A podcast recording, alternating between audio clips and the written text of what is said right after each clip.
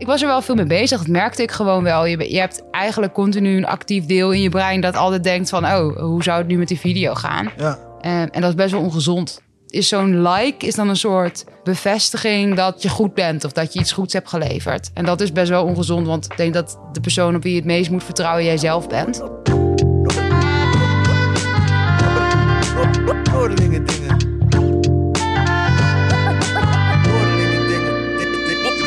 Welkom bij Noordelingen Dingen, de podcast waarin ik praat met Noordelingen over dingen. Ik ben Colin Mooiman en ik zit hier op kantoor met rappende psycholoog en TikTok-sensatie Daisy Veenstra.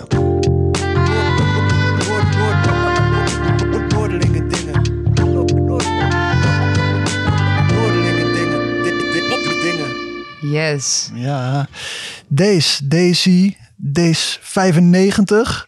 ja. Ja, tof, eh, tof dat je even tijd voor me hebt. Eh, welkom, of ja, ik heet mezelf welkom nou eigenlijk hier bij jou ja, op kantoor. welkom, welkom. Dankjewel, dankjewel. Hoe gaat het ermee? Ja, goed, relaxed. Toch in een hele drukke periode, toch heel relaxed. Ik ben blij met hoe dingen gaan. Ja, relax. Ja, want je hebt natuurlijk ehm, ja, echt onlangs je eerste show gedaan in, Mhm. eh, in Simplon hier in, eh, in Groningen. Ja, Ben je weer een beetje geland? Want ben was, weer- eh, dat ja. was wel een spektakel, toch? ik heb lang gevlogen daarna. Ja. ja, het was echt een meisjesdroom die uitkwam. En dat het dan ook nog in Groningen kon zijn, want dat vond ik wel heel belangrijk. Groningen is de thuisbasis, dus het moest gewoon daar.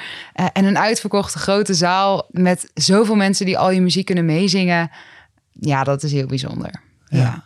Ja, ik ga even een stukje laten horen. Want dan weten ook mensen die jou niet kennen direct eh, wat jij zeg maar eh, doet. Helemaal goed? In je mars hebt. Ja?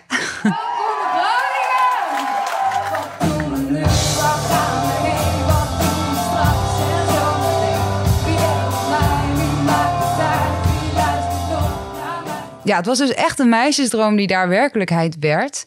En het was zelfs zoiets. Ik denk dat de grootste dromen die durf je niet uit te spreken, omdat je bang bent dat ze te groot zijn. En dit was er wel zo één. En ja, nu stond ik daar. Ik zag de aftermovie ook op YouTube en nou ja, je, je shine er ook over. Dus ik, ik kan niet anders zeggen, je, je stond echt te sprankelen op dat eh, podium. Nou, dankjewel. Ja, Ja. nou ja, zo voelde me het ook. Ik voelde me gedragen. Ik voelde me echt gedragen door iedereen die daar was. Als ik mijn tekst zou vergeten, dan, dan zou de zaal het af kunnen zingen. En dat vertrouwen wat ik voelde vanuit iedereen. En oh, er waren fans die hadden een shirt bedrukt waar dan op stond... Deze kan het. En die hielden ze omhoog. En nou, dat zijn toch... Dat zijn waanzinnige dingen. Ja, Prachtig, ja, Ja. bijzonder toch? heel. Nou, we gaan het zo meteen nog wel eh, hebben over hoe jij dan die reis... Ja, Mhm. eigenlijk naar misschien wel toch een soort van hoogtepunt toch? Van, naar- van naar dit concert toe. Zeker. Eh, maar eh, first things first. ehm, ik vraag in elke aflevering eh, ChatGPT om een introductie te schrijven over eh, de gast. Oh, Dat nice. heb ik ook bij jou gedaan. Ja, Eh, ben je ja. benieuwd? Ik ben heel benieuwd eh, wat hij van mij eh, heeft gemaakt. Daisy Veenstra, de rappende psycholoog, is een inspirerende kracht die psychologie en muziek combineert om jongeren te bereiken.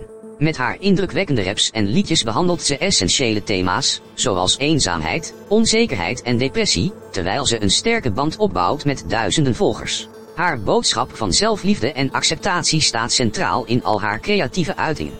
Daisy is een unieke artiest die bruggen bouwt tussen psychologie en de harten van jongeren. Nou, wat een mooie eh, introductie. Ja, Ja, dat heeft eh, vriend eh, ChatGPT netjes gedaan. ik doe geen interviews meer vanaf nu. Je, je vraagt het maar aan de computer. Je vraagt hem aan de computer en dan rolt er in ieder geval, in ieder geval iets heel positiefs uit. Ja. Oh, dat zeker. Wat een mooie woorden. Heb, je, heb je er iets aan toe te voegen aan deze introductie? dat je denkt van nou, dan moet eigenlijk, dit moet er eigenlijk nog even bij in, want dan kunnen we het gewoon aangeven aan die, aan die chat. Ja, ik ben vooral ook mens, dus het lukt ook niet altijd. Het Ja. lukt ook niet altijd. nee, nee. tuurlijk niet. Je doet, eh, je doet wat je kunt. Nee, wat, ja, wat ik nu heb gevonden is gewoon een manier om mijn achtergrond als, als psycholoog, maar niet als behandelaar, maar wel al die kennis die ik heb, in te zetten in de muziek. En mijn drive om mensen te willen helpen. Die combineer ik nu. En, en dat werkt. En de unieke artiest die bruggen bouwt tussen psychologie en de harten van jongeren. Ja. Dat is een, dat is een mooie, mooie zin, toch? Ja, het is wel heel, eh, heel, ja, heel mooi en poëtisch eh, verwoord. Ja, ja. Ja, ja. En hoe is die unieke artiest ontstaan? Eh, dat ontstond allemaal op TikTok. Ja. Ehm, midden in coronatijd. Ik zat zelf ook thuis. Ehm, ik had mijn studie afgerond uh, hier in Groningen, psychologie dus. En ik gaf wat, uh, wat onderwijs, wat les bij het UMCG in gespreksvaardigheden. Dat doe ik nog steeds. Maar dat kwam allemaal nou, op zijn gat te liggen, want corona. En um, toen had ik eigenlijk niet heel veel om, om te doen, niet heel veel voorhanden. En Mike, die ik toen leerde kennen. Daarmee kreeg ik een relatie. En inmiddels zijn we ook verloofd. We gaan volgend jaar trouwen. Ja, gefeliciteerd. Dank je wel. Dank je. En die zei tegen me, joh, je bent heel creatief, je bent muzikaal. Waarom ga je niet op TikTok? En ik was er een beetje huiverig over, want het was nog een veel kleiner platform dan dat het nu is. Um, en ik had ook heel erg het idee dat het voornamelijk voor dansjes en lipsynchronisatie was. Ja. En ja, voor heel veel kinderen en een veel jongere doelgroep dan ik zelf was. Hij heeft me toch overtuigd om daarop te gaan. En nou ja, als, op het moment dat je dan op zo'n platform zit en je gaat wat video's maken omdat je denkt, oh wat zou leuk zijn, dan komt je creativiteit wel vanzelf op gang. En op een gegeven moment schreef ik een gedicht. En toen dacht ik, oh, misschien is het wel nice als ik daar een beat onder zet of zo. Want ik schreef altijd al wel wat teksten gewoon voor mezelf, omdat ik dat leuk vond of omdat ik iets kwijt wilde. En uh, zo pakte ik eigenlijk de beat en daar, die gebruikte ik om, uh, om op te schrijven. En toen dacht ik, oh, dat klinkt wel een beetje als een rap. Dus toen heb ik de tekst wat aangepast. En toen begon die met: Ik heb nooit eerder gerapt, maar ik ga het nu proberen. Men zegt dat ik goed met woorden ben, dus ik kan het leren. Ja. En, uh, en die rap ging helemaal viral. Toen dacht ik, oké, okay, nice, uh, leuk. Um, en ik had een boodschap in die, in die rap. Dus mensen gaven ook aan van, joh, wat, wat tof, een rap met een boodschap. Uh, kan je ook verstaan, want ja, ik kon niet zo snel rappen. Ja.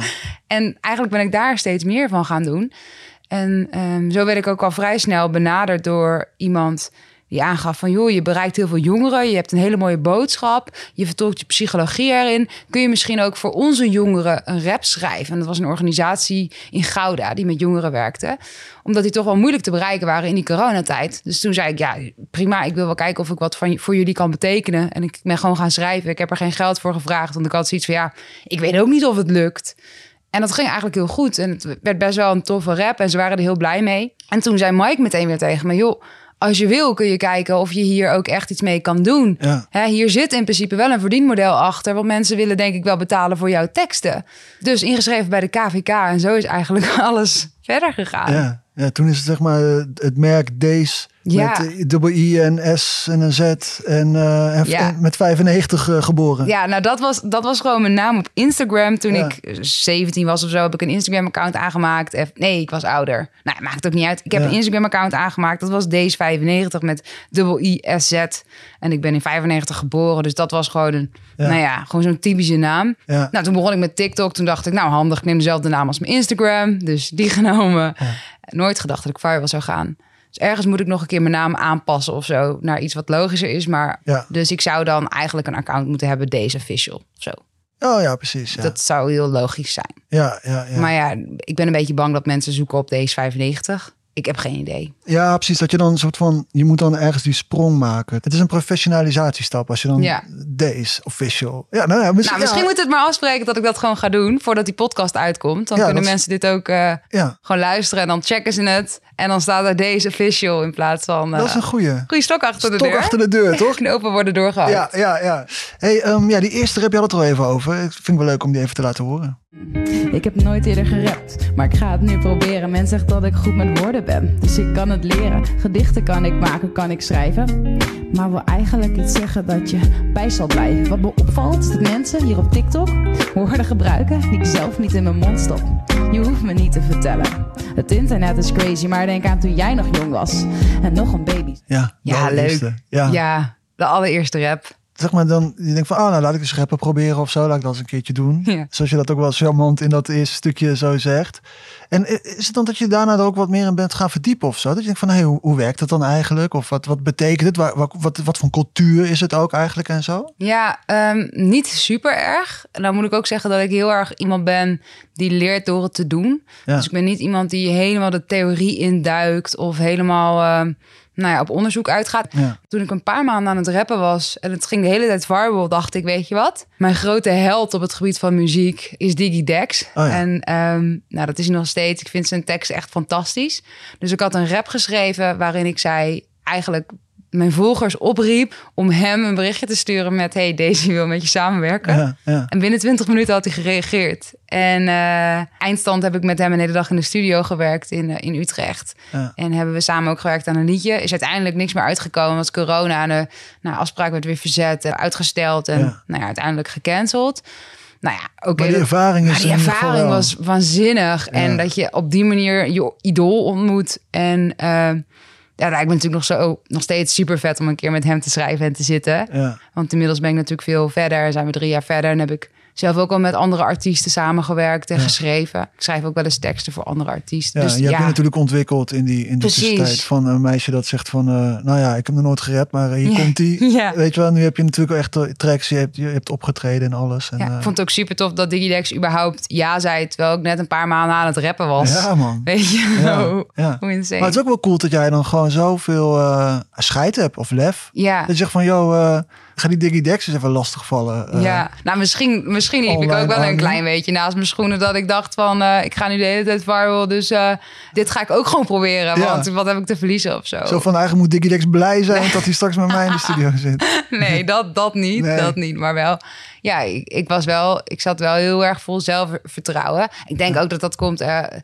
heb er nu veel minder mee, maar in het begin, als dan een rap viral ging, man, dat werkt op je dopamine systeem als een gek.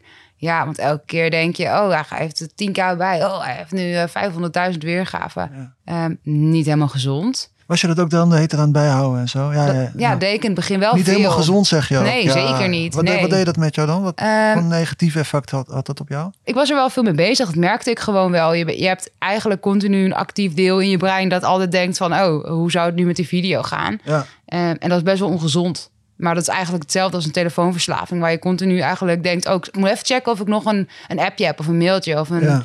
ja. Dus dat eigenlijk, eigenlijk hetzelfde als dat. Alleen dan is, is zo'n like is dan een soort bevestiging dat, dat je goed bent of dat je iets goeds hebt geleverd. En dat Ja. is best wel ongezond, want ik denk dat de persoon op wie je het meest moet vertrouwen jij zelf bent. ja. Dus ja. En dat je dan zeg maar zo in die eh, dopamineval eh, terecht kwam, wat super begrijpelijk is natuurlijk. Mhm. Hoe voelde je daar dan bij? heel blij, heel, heel erg in een rush, zeg Ja. maar.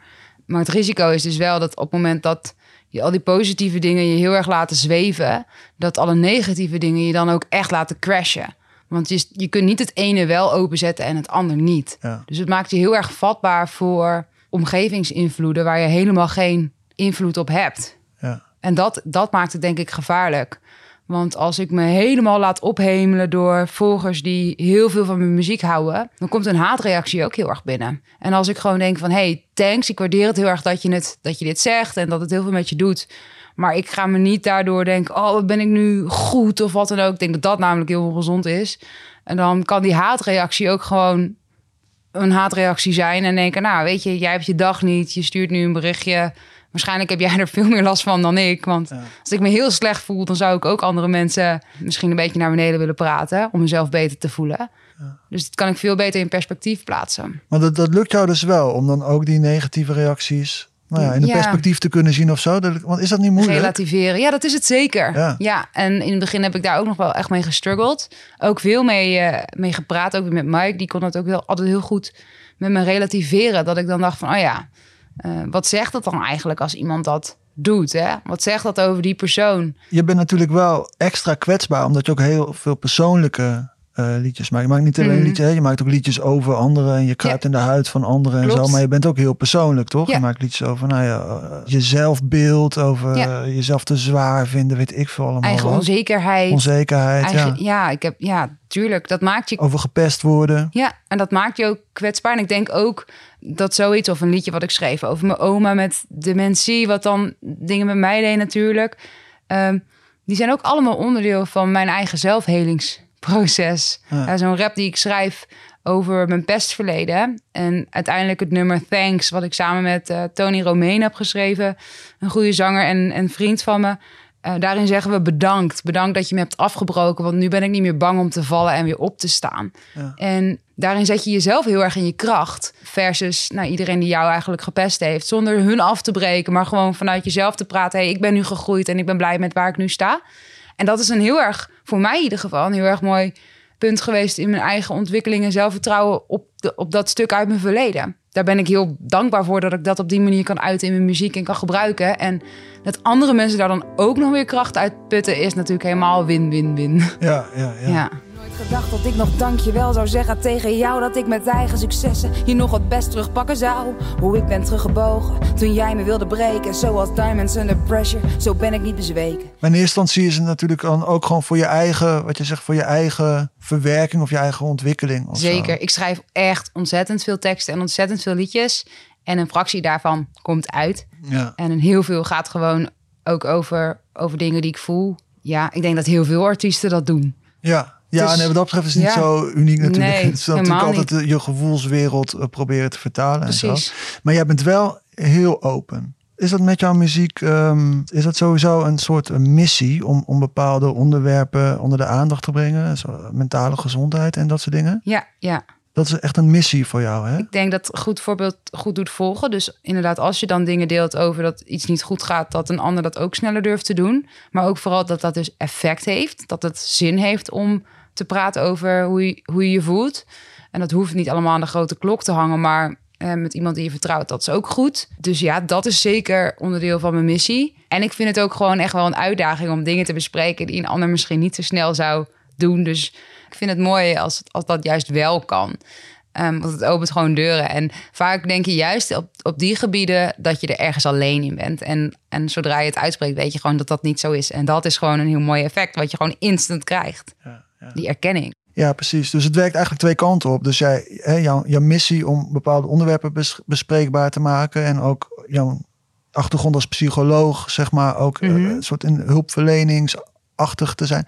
Plus je krijgt natuurlijk gewoon die aandacht ook. En die dopamine kick. dus het werkt twee kanten. Het werkt in die zin echt twee kanten op. Ja. ja. ja. Het, past heel erg, het past in die zin ook inderdaad bij mijn persoonlijkheid. Ik ben heel extravert. Ik vond dat heel erg moeilijk om te accepteren aan mezelf. Want ik dacht heel erg dat extraverten, dat zijn mensen die, die delen graag dingen over zichzelf. Die vertellen graag. Um, die laden op als je met mensen bent. Ehm, en ik kon dat heel slecht van mezelf accepteren, ook omdat ik een pestverleden heb. Dus ik had altijd een beetje het gevoel van ja, ik hoef niet het middelpunt van de belangstelling te zijn, want ehm, ik ben niet leuk en uh, ik val er toch wel buiten. Ja, en op het moment dat ik dat eigenlijk veel meer aan mezelf kon accepteren van hé, hey, ik vind het nou helemaal leuk om verhalen te vertellen. Dat betekent niet dat dat ten koste moet gaan van een ander. Ik kan nog steeds ook heel veel om die ander geven en aandacht geven. Maar ik vind het wel leuk om in de belangstelling te staan. Ja. En dat stukje accepteren van mezelf, dat was heel fijn. Dat heeft ook echt wel geholpen in dat ik nou ja, wel gewoon video's ben gaan plaatsen en dat ben blijven doen. Ja. Hey, even naar uh, de basics. Uh, je bent geboren op 29 december 1995. Dat klopt. Maak je 27 jaar. Hmm. Bijna 28. Bijna 28. je bent geboren in Gieterveen. Klopt. Op de grens van uh, Groningen en Drenthe. Ja. Het is net Drenthe, toch? Ja, klopt. Maar ik ging in, ging in Groningen dan naar de middelbare school in, uh, in Stakka, Stadskanaal. Ah, Stagga. Ah, ja, ja, ja, ja. Kijk, die reptaal die zit er in ieder geval in, ja. Hey, hoe, hoe, hoe was het opgroeien uh, voor jou daar in, uh, in Gieterveen? Ja, je hebt al wat gezegd over het pestverleden en zo, mm -hmm. maar dat is natuurlijk een deel. Ja. Maar hoe was het opgroeien in Gieterveen? Mooi, mooi klein dorpje. Ja, nee, zeker. We woonden buiten de bebouwde kom. Dus dat maakte dat we heel veel ruimte hadden voor lekker veel lawaai maken. Ik had mijn piano daar en ik uh, kon buiten lekker over het veld rennen, zingen, alles doen. Mm. maar het maakte ook wel dat we... Het was wel een klein dorp. En mijn ouders uh, zijn wat alternatief. Um, mijn vader heeft een keer meegedaan met een programma Wadapatja op RTV Drenthe waarin hij aangaf dat hij met dieren kon uh, communiceren. Okay. Nou, dan zegt de gemiddelde Drent wel, waar dat padje. Ja, ja, ja. Dat, dus, dat is een hele eh, goede titel van het programma. Dus dat ging natuurlijk wel een beetje rond in het dorp. Van, dat ging wel een eh, beetje rond. Die en, Veenstra die prot met die, ja. Ja, nou dat. Dus dat resulteerde ook wel dat klasgenootjes dan niet meer bij mij mochten spelen of zo. Oh, Want ja, ja dat, dat, dat gaat wel. Dat is echt een dorp, zeg maar, dat gebeurt. Um, wat jij als kind niet begrijpt. Dus jij denkt dat er iets mis is met jou. Ja. Terwijl dat waren toch mensen met wie je wel kon spelen. Dus dat was wel bijzonder en niet altijd fijn. Ik ben wel echt in een gezin opgegroeid waar ik heel veel aandacht en heel veel liefde kreeg.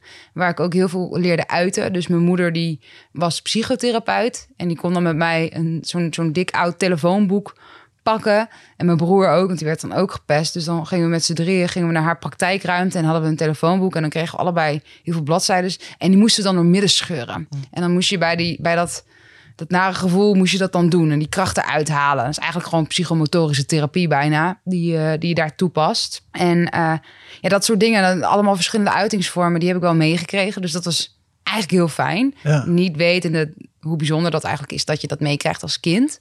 Want ik denk dat heel veel kinderen dat niet meekrijgen. Ja, of dat je dan niet weet wat je met de woede en, en het on- ongemak van je kind aan moet of zo. Precies. mooi dat je moeder zei van hier heb je een telefoonboek en scheur die maar aan gooit. Ja, en ook echt met een, met een, ehm, met een bedoeling, weet je wel. Roep maar een naam op wie je boos bent, terwijl Ja. je dat scheurt. En dan kun je echt even die woede kwijt of zo. Dus dat was wel heel mooi. En eigenlijk vanaf mijn tiende, wil ik zeggen, kreeg ik een piano voor mijn verjaardag. Mooiste cadeau wat eh, ik had kunnen krijgen. Want Ja. toen begon het, ja, het lessen en het, het leren van een instrument. Ik kwam heel snel achter dat ik dat niet heel leuk vond. Noten lezen vond ik saai. Ik wilde niet oefenen. En mijn pianodocent die zag dat ook. Dus zodra ik de basis een beetje onder de knie had, eh, gaf hij aan van weet je, volgens mij moet ik jouw akkoorden gaan leren. Volgens Ja. mij moet je gewoon liedjes gaan schrijven, want dat doe je al wel een klein beetje. Ja, want jij bent een gevoelsmens en geen, the- geen theoretisch Nee. eh, persoon. Ik snap echt niet hoe ik de universiteit heb kunnen doen. Nee. maar goed, het is gelukt. Ja, En zodoende gaf hij mij eigenlijk wat tips over akkoorden. En ehm, gaf hij me op een gegeven moment de opdracht: ga maar een liedje schrijven. Ik zeg, ja, waar moet ik een liedje over schrijven dan? Ik was nog best wel jong. En hij zei van, nou, weet je, al, al schrijf je iets over een baksteen, boeien. Dus ik kom de volgende week met een liedje over een baksteen. ja. En eh, dat resulteerde al snel in dat ik een liedje schreef over dierenleed, want dat deed me heel veel. En toen, dat, daar heb ik meegedaan aan Junior Songfestival. Nou, niet doorgegaan, maar wel hartstikke leuke ervaring. Ja. En later nog een keer een liedje geschreven. Toen was ik 14. Weer meegedaan met Junior Songfestival. Wel door. En mocht ik met de laatste 50 of zo naar Hilversum. Nou, Ja. super tof. Ja. En zo is dat liedje schrijven eigenlijk allemaal een beetje ontstaan. En ja, ja, ja. ja, die pianoles had ik al heel snel. Had ik zoiets van, ja, ik ga niet meer oefenen. Ik wil gewoon schrijven. Dus gestopt met die lessen. Was zonde van het geld. Maar ik ben wel heel dankbaar voor die eh, docent ja. Jasper Blokzeil. Dankjewel. Voor, SO ja, naar Jasper Blokzeil, echt zo. ja. Ja, voor, voor die ondersteuning en het zien dat, waar ik behoefte aan had. Mooi. Ja. En je noemde je moeder al even. Mhm. En je beschreef waar je opgroeide in het eh, mooie platteland eh, net buiten Gietenveen. Ik, ik ben er even geweest en ik heb jouw moeder, Nee joh, ik heb je moeder gesproken. echt? Ja.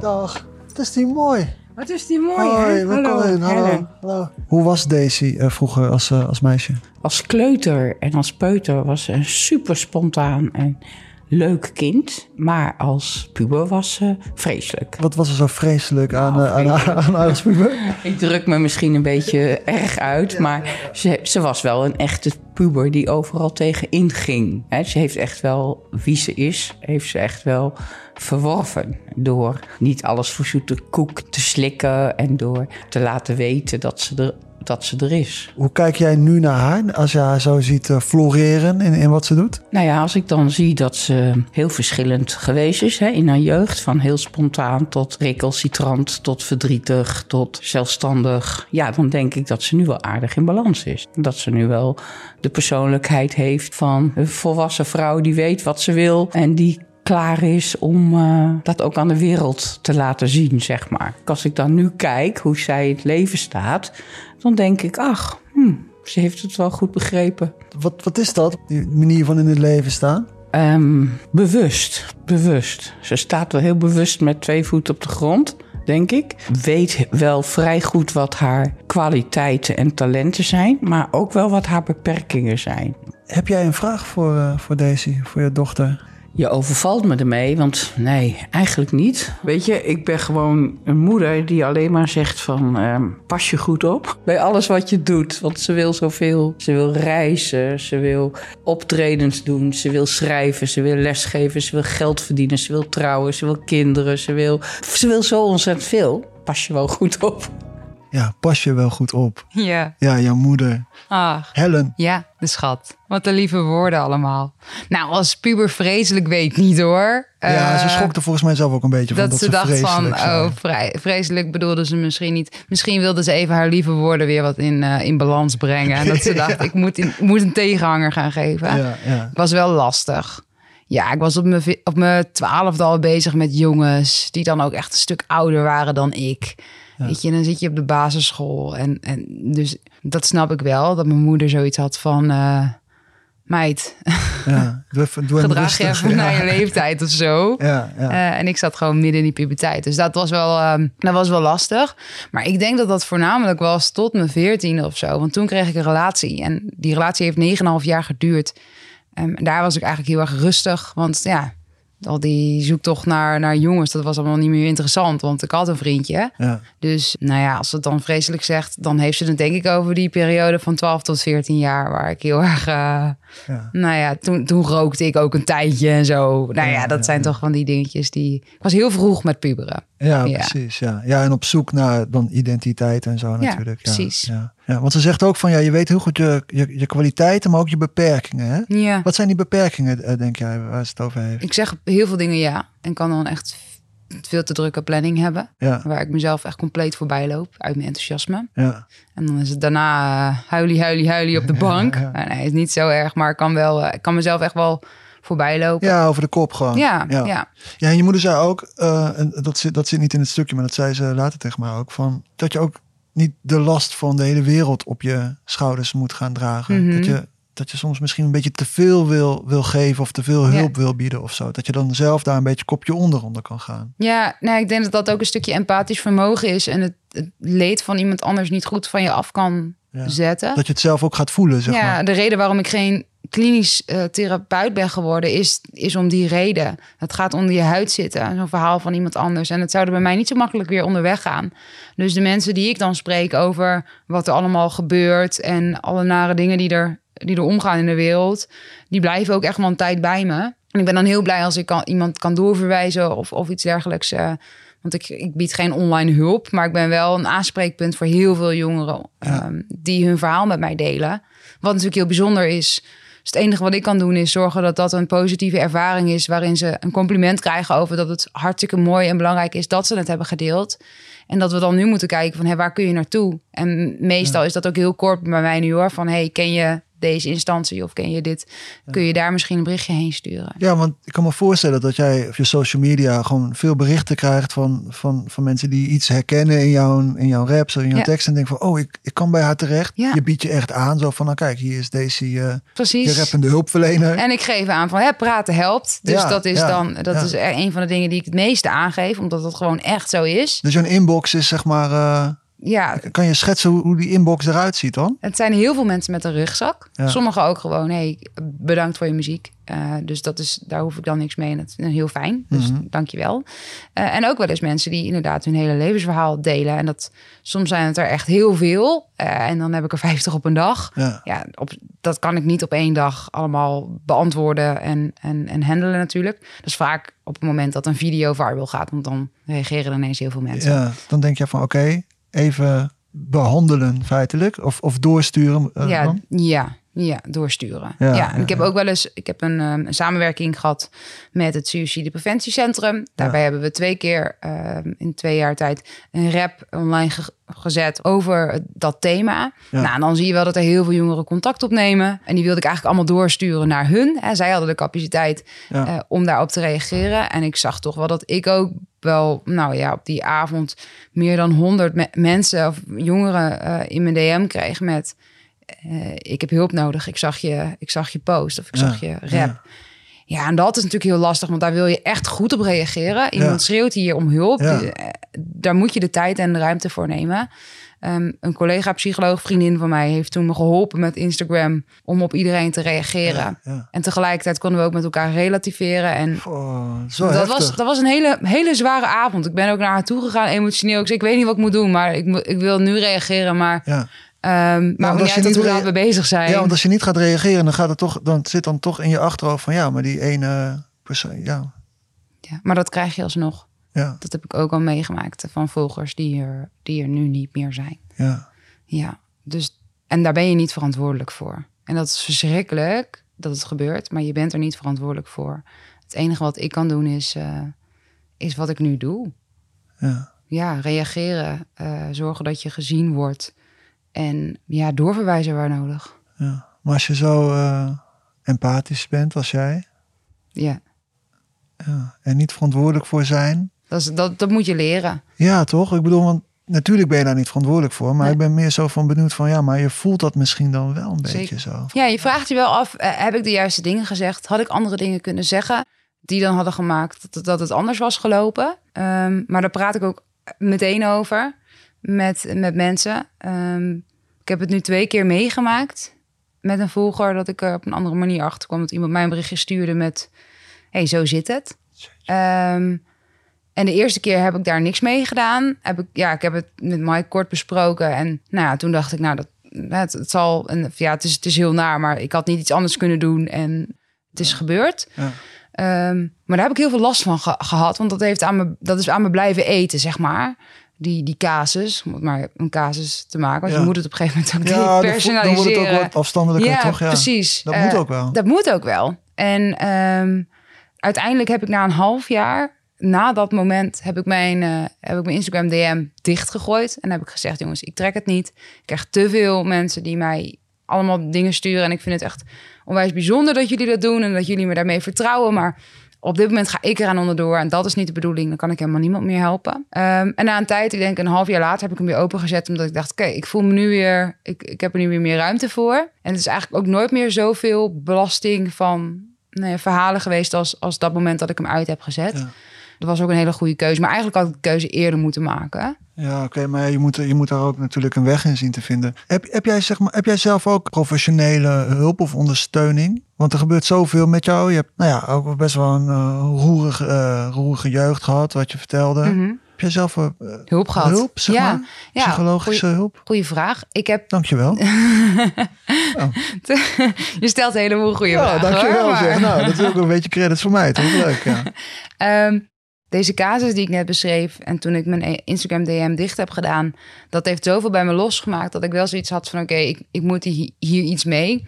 Als je psycholoog bent eh, en je hebt een praktijk, dan heb je ook intervisiemomenten waarmee je, waarop je met andere psychologen verschillende casuïstieken bespreekt en doorloopt. Wat had ik anders kunnen doen? Waar kan ik van in groeien? Hoe, hoe zorg ik goed voor mezelf? En dat heb ik natuurlijk allemaal niet, want ik ben geen behandelaar. Maar ondertussen sprak ik wel superveel jongeren in de week ehm, met allemaal verschillende heftige dingen. Ja. Dus toen ben ik uiteindelijk nog, heb ik aangeklopt bij, eh bij At Ease. Dat zit ook in Groningen. En dat is dan een organisatie voor jongeren waar jongeren kunnen binnenlopen. En er werken een heleboel vrijwilligers. En die vrijwilligers die hebben ook wel eens een intervisiemoment met elkaar om bepaalde dingen eventjes te bespreken. En daar mocht ik aansluiten. En daar heb ik toen wel ook nou, die casus verteld en kon ik zelf ook een stukje van kwijt. Dus dat hielp heel erg. Je moeders, je moeders vraag eigenlijk, hè? Mhm. Van eh, pas je wel goed op jezelf? Eh, dat vraagt ze natuurlijk niet zomaar. Is natuurlijk Mhm. ook, ook, ook moederlijke eh, bezorgdheid of zo. Dat zou er ook om in zitten. Maar ja, goed, ze, ze heeft misschien ook wel een punt. Je bent veel met andere mensen bezig. Hulp bieden, je in anderen inleven, je Ja. blootgeven. Je bent hartstikke jong. Ja, Eh, je wil van alles. ja. Nou ja, be- beantwoord die vraag eens dan. Pas je wel op jezelf? ja, ik probeer het wel. Ja, ik denk dat het belangrijkste is om eerlijk naar jezelf te, te zijn hoe het gaat. Ik heb een goede vriendin met wie ik echt dagelijks spreek en spraakmemo's. En elke dag gaat het ook over van eh, hoeveel rust heb je vandaag? En, eh, en dat zijn wel hele gedegen vragen. En je kunt wel een aantal keren zeggen, ja, eh, gaat wel niet zoveel tijd. eh. maar als je die vraag continu beantwoordt met ik heb eigenlijk geen tijd voor, voor mij en mijn eigen gevoel en gedachten, dan loop je jezelf wel voorbij. Dus dat zijn wel momenten waarop je goed moet inchecken eigenlijk. En ja, dat doe ik wel weinig. Ja, maar vooral als je Nou ja. zo vliegt, toch? Als je op die dopamine high zit, je hebt een concert gegeven, je, hebt je gaat weer een video helemaal los, of je hebt een, een nummer geschreven of zo. Je bent, dat herken ik ook wel als je Mhm. Dat soort maar is dingen toch doet. heerlijk? Ja, dat is Je moet heerlijk. ook kunnen vliegen, Ja, toch? je moet zeker vliegen. Ja, ik wil ook, ik, je moet die vleugeltjes ja. niet Toch? afknippen natuurlijk. Je moet vliegen. Maar ja, goed, eh, af en toe kan je natuurlijk Even ook landen. even- ja, landen of, soms even crashen misschien. Bijtanken. Ja. Liever niet crashen. Liever op tijd bijtanken en niet crashen. Ja, ja. Maar, eh, Maar dat lukt jou wel. Dat zeg maar dat balanceren. Ja, dat, is, zo goed- dat is de uitdaging voor iedereen, Zo toch? goed en kwaad als het gaat. Ja, ik denk dat, je dat, dat jij dat ook herkent. Zeker, ja, natuurlijk. Het is ja. menselijk. Ja. Dus ik sta er wel een beetje voor mezelf onbekend dat ik mezelf voorbij kan lopen. Dus dat is een extra aandachtspunt. Ja. Ja. ja, in ieder geval dat vermogen dat je dat kan reflecteren is natuurlijk al wel... Ja, ik zorg dat de Eh, basis ook op orde is. Dus ik, ehm, ik slaap heel consistent. Ik ga iedere dag om tien uur naar bed. Eh, iedere dag rond tussen kwart voor zes en half zeven ben ik eruit. Ligt eraan Ah, of ik ja. ga sporten of niet. Ik denk dat ik vrij gezond eet. Ik ben heel veel te zwaar geweest. En weet ook heel goed hoe het is om heel veel suiker te eten. En ook wat dat doet met je gemoedstoestand. Dus juist op hele drukke momenten moet je eigenlijk heel erg letten dat je juist heel gezond eet. Dus daar ben ik wel bewust mee bezig. Ik zorg er wel voor dat die basis in ieder geval goed is. Om negen uur s'avonds leg ik mijn telefoon weg, een uur voor het slapen gaan. Zodat ik niet nog met allemaal dingen in mijn telefoon Ja. bezig ben. Zodat ik gewoon lekker in slaap kan vallen. En je zei het ook even, hè, met wat je, wat je steunt, wat je helpt, ook uh, uh, in vriendschappen. Mhm. Toch? Mensen dichtbij je die Zeker. je dan oogje in het zeil houden. Ja, Ga, gaat het nog wel goed met Daisy? Ga, Ja. vlieg, vlieg ze niet te ver het heelal uit, zeg maar? ja, dat doen mijn vrienden wel. Ja. Ik, heb, ehm, ik heb een goede vriendin van jou eh, opgezocht. Ik heb een leuk gesprek met haar gehad. Hey, hallo. Hi. Jij bent een goede vriendin van Daisy, hè? Klopt, ja. We kennen elkaar al zo'n negen jaar, sinds het begin van de studie. En wat was dat wat, wat jullie in elkaar aantrok dan? Ehm Daisy is iemand die heel erg enthousiast en compassievol is. Ze is altijd vrolijk, maar ze is toch ook iemand die heel zorgzaam is en die voor je klaar staat. Dat is iemand die gewoon graag met mensen praat en eh, ja, echt interesse in anderen toont. En ze is toch wel gewoon iemand die opvalt in een groep. En vooral, dus gewoon, ze straalt gewoon als persoon. Wij waren altijd de meest drukke personen eigenlijk in de groep, eh, vol met enthousiasme. En andere mensen vonden dat misschien een beetje te veel, maar dat maakt ons niet uit. Hoe heb jij haar zien ontwikkelen de afgelopen jaren? Ja, het was echt heel tof om dat van dichtbij mee te maken eigenlijk. Daisy heeft altijd heel erg veel met mij en met een andere vriendin gedeeld. Ook over de raps eh, of over de teksten die ze schreef. Ja, eigenlijk van dichtbij meegemaakt hoe ze keuzes daarin heeft gemaakt. eh, of ze er echt mee door wilde gaan, wat haar doelgroep was, wat haar teksten waren. En stukje bij beetje werd ze eigenlijk steeds groter. Wat denk je wat, eh, wat de toekomst eh, in, in petto heeft? Nou, ik hoop voor haar dat ze in ieder geval dit nog heel erg lang kan doen. Want ik kan zien dat, het, dat ze er heel erg van geniet. En het is altijd al iemand die teksten heeft geschreven. En haar creativiteit eigenlijk met muziek of ja, met poëzie kwijt kon. Dus als ze hierin door kan gaan, eh, dan denk ik dat ze best wel kan groeien. En ik hoop dat ze in ieder geval ook wat meer erkenning krijgt op nationaal niveau. Ze is natuurlijk bekend in Groningen, maar dat ze ook wat meer kan uitgroeien naar eh, gewoon in heel Nederland. We zullen het, eh, we zullen het zien. Heb jij een vraag voor eh, Daisy? Ehm, een vraag voor Daisy. Eh, ik ben wel eigenlijk heel erg benieuwd wat het favoriete nummer of favoriete tekst is dat je hebt geschreven. Dat kan zelfs in je kindertijd zijn geweest. En waarom is dat zo'n bijzondere tekst of bijzonder nummer voor je? Dat vind ik echt een hele mooie vraag. Dankjewel. Wauw, Ja. Joseline. Oh, zo lief.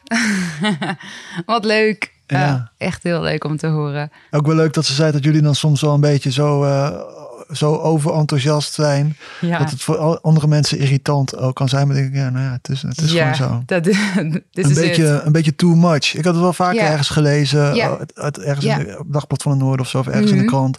Dat ik van ja, ik ben misschien wel een beetje too much soms. Maar ja, goed. Ja. Ja, dat is het dan maar. Dat is het dan maar zo. Dat je dat misschien meer gewoon omarmt nu of zo. Van ja, dat, dat is het gewoon. Ja, en ik denk dat ik er ook al wat iets, iets gebalanceerder in ben geworden hoor. Maar ehm, ja, als ik echt enthousiast ben, dan, dan weet je dat wel. Ja, en dan heb ik ook echt zoiets van, joh, laat me vliegen. laat, laat het maar gebeuren. Want dat is het allerleukste en het heerlijkste gevoel wat er is. Dus dat, als je dat moet inhouden, dat zou zo zonde zijn. Ja. Nee, iedereen kijkt daar anders naar. Eh, Mike die heeft dan zoiets van, eh, eh, als je nu vliegt, dan ga je ook een keer crashen. Dus eh, beter pas je op. Ja. En, en, en ik ben dan meer zo van ja, ik weet dat dat wel een keer gaat gebeuren, maar dan gebeurt dat maar. ja, en als je crasht in een vangnet. Ja, En ook je eigen, weet ik veel, als je eigen poten sterk genoeg zijn. En dan, dan vangt dat die crash ook wel weer op, toch? precies. En daar heb ik ook wel veel in geleerd. Eh, als practice what you preach, praten en, en vertellen wat er in je omgaat. En muziek. Als, iets, als het niet goed gaat met mij, dan ga ik naar de piano. En dan, ik heb de piano op dit moment, want hij kon niet op mijn kantoor staan, want dat was te hoog eh, met de trap omhoog. Dus de piano staat bij mijn ouders. Ja. Ehm, en als het niet goed gaat met me, dan app ik ze 's ochtends. Yo, kan ik langskomen? Kunnen jullie dan eventjes niet in huis zijn? Ik stuur ze dus eigenlijk gewoon het huis uit. Ja. En dan kan ik even piano spelen en even mijn gevoel eh, rammen en een tekst schrijven. En vaak kom ik er dan na die, na die tekst pas achter hoe ik me echt voel. Dan pas weet ik wat er in me speelt. Door te schrijven leer ik mezelf kennen en kom ik in touch met mijn eigen gevoel. En dan kom je door die lagen heen, zeg Ja. maar. Gewoon die, ja, gewoon... Ja, ik heb wel eens een tekst geschreven dat ik achteraf of jaren later pas realiseerde: jeetje, dat ging daarover. Over eh, teksten en, en eh, liedjes die je raken gesproken. Mooi Ja. bruggetje. De vraag van eh Joseline. Ja, Ik wil steeds Jocelyn ja zeggen. snap ik. Ja, Wat is je mooiste tekst? En ja. wat is je van mezelf, hè? van jezelf, ja. ja, ik- ik denk het nummer Het komt met de tijd. En dat komt omdat toen ik gepest werd op de basisschool... heb ik nog een hele actieve herinnering dat mijn moeder toen tegen me zei... we stonden buiten in de appelboomgaat en ehm, toen zei ze, joh meid, alles gaat voorbij. En toen vertelde ze me ook een verhaaltje daarover. Een, een of andere anekdote, een kinderverhaaltje dat daarbij past. toen dacht ik, ja, jij hebt makkelijk praten. Ik zit er middenin. Uh, voelt helemaal niet zo alsof het allemaal voorbij gaat. Op basis daarvan en die herinnering heb ik het nummer Het komt met de tijd geschreven. En daarin zeg ik, vertrouw dat de wolken ook weer meegaan in wind. En dat jij ook je plekje weer vindt. Al voelt het als een eeuwige strijd. Niets is oneindig. Het komt met de tijd. En dat is voor mezelf ook een stuk houvast. Want, nou, wat ik net zei, hoge pieken, diepe dalen. Op het moment dat het niet goed gaat met mij. Ik heb nu wel eens vrienden die tegen me zeggen: Meid, het komt met de tijd. Ja, ja, ja. Dan krijg je dat gewoon terug. Ik krijg het gewoon terug. En dan denk Jij hebt gelijk. Ik weet dat het weer beter wordt. Het is nu gewoon heel zuur. Dus um, dat is voor mezelf ook gewoon houvast. Dus dan ben je ook je eigen rappende psycholoog dan? Ja, die ben ik sowieso. Want de liedjes die ik schrijf, heb ik sowieso heel vaak zelf ook iets aan. Ja. Ik, ik las een kop in, uh, in, in een magazine en dan zei ja, ik rap over dingen die ik zelf had willen weten toen ik jong was. Ja. Wat is de belangrijkste boodschap? Um, dat je goed bent zoals je bent. Ja, dus ik heb een, uh, een rap geschreven waarin ik uiteindelijk eindig. Wat is de punchline? Dus kijk jezelf in de spiegel en zeg: jij mag er zijn. Want de belangrijkste mening maak je zelf in je brein. En dat is wel echt iets waar ik heel erg achter sta. Uh, je moet je hele leven lang met jezelf. Het is super cliché.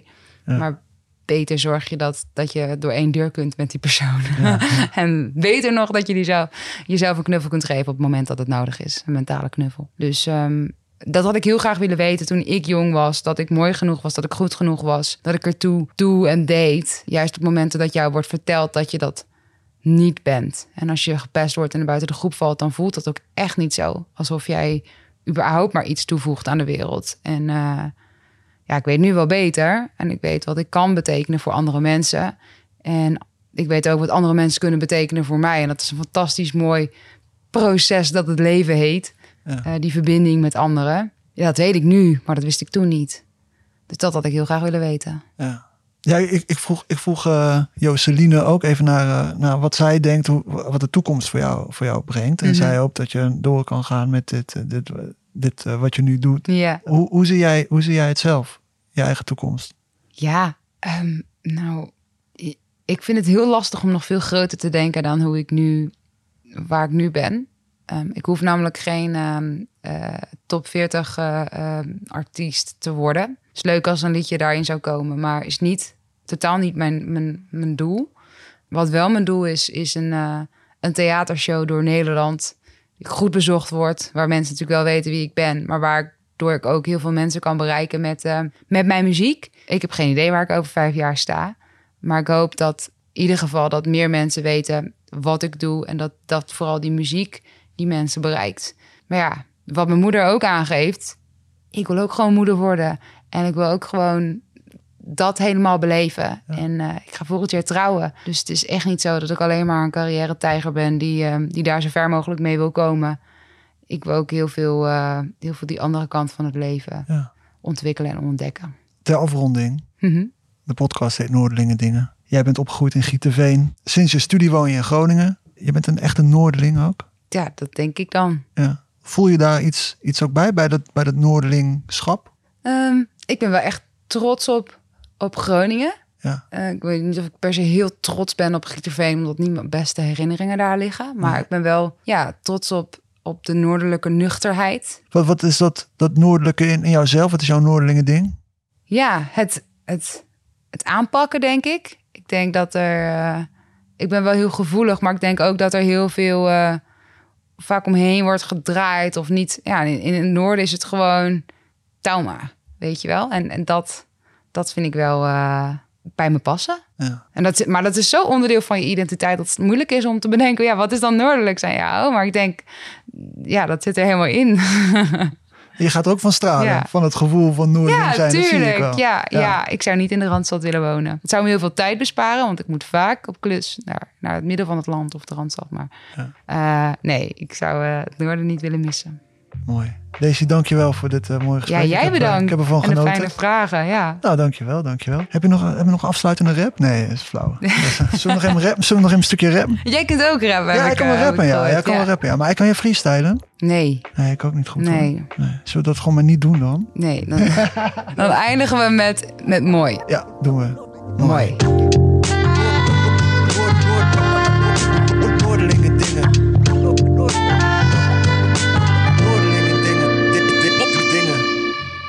Tof dat je luisterde naar deze aflevering van Noorderlingen Dingen, een podcast van Dagblad van het Noorden. Ik ben Colin en ik wilde je vragen of je deze aflevering even wilt liken of delen of een reactie achterlaten. Is helemaal tof. Zo kunnen andere mensen die podcast dan weer beter vinden.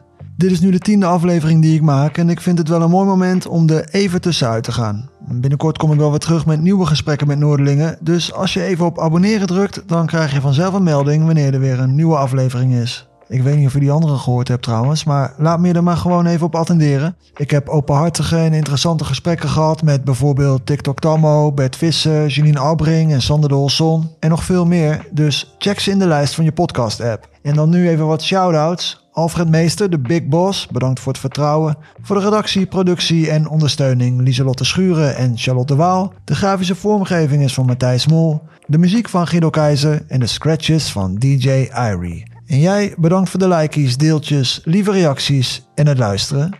En tot de volgende keer. dingen, dingen.